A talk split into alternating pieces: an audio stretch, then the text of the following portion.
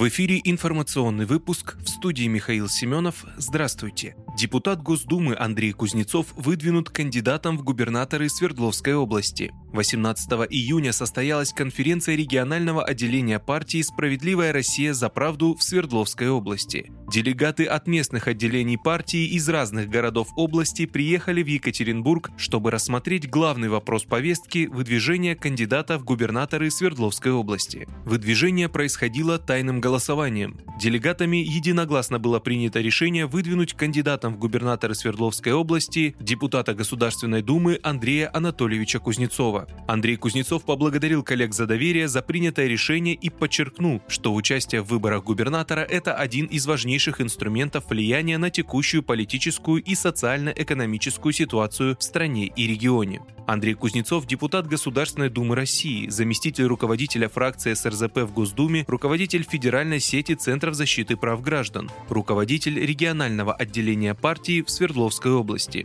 Вся его жизнь связана с Уралом. Андрей Кузнецов родился в поселке Из городского округа Нижняя Тура Свердловской области. Здесь, в Свердловской области, получил образование, создал семью и воспитал троих детей.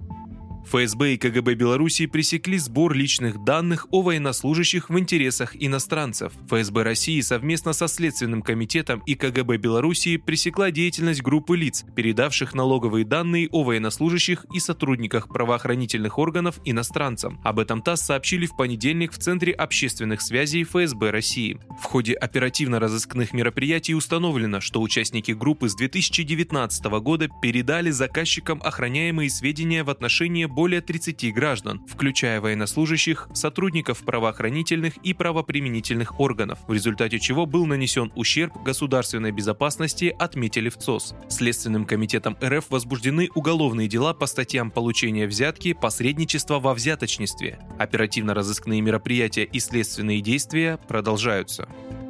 В Совете Федерации потребовали от ЕС снять блокаду Калининграда со стороны Литвы. Европейскому Союзу нужно исправить ситуацию с блокадой Калининграда со стороны Литвы. В противном случае у России будут развязаны руки для решения этого вопроса любыми способами. С таким требованием выступил глава Комиссии Совета Федерации по защите суверенитета Андрей Климов, сообщает в понедельник 20 июня РИА Новости. Если Евросоюз не исправит ситуацию с блокадой российского региона, то сам же дезавуирует для России документы о членстве Литвы в Добавил сенатор. Он также указал, что блокаду Калининградской области руками Литвы осуществляет НАТО. Это прямая агрессия против России, вынуждающая Москву прибегнуть к самозащите, подчеркнул политик. Telegram запустил платную подписку. В новом обновлении мессенджер Telegram запустил платную подписку премиум, дающую пользователям доступ к дополнительным функциям. Ее стоимость будет составлять 449 рублей в месяц. При этом сам мессенджер останется бесплатным, говорится в официальном блоге Telegram. При этом по сообщению компании все существующие функции, на которые пользователи привыкли полагаться за почти 10 лет, остаются бесплатными для всех. Напомню, в 2022 году Telegram вошел в топ-5 самых загружаемых приложений в мире, а количество активных пользователей мессенджера превысило 700 миллионов человек в месяц. Вы слушали информационный выпуск. Оставайтесь на справедливом радио.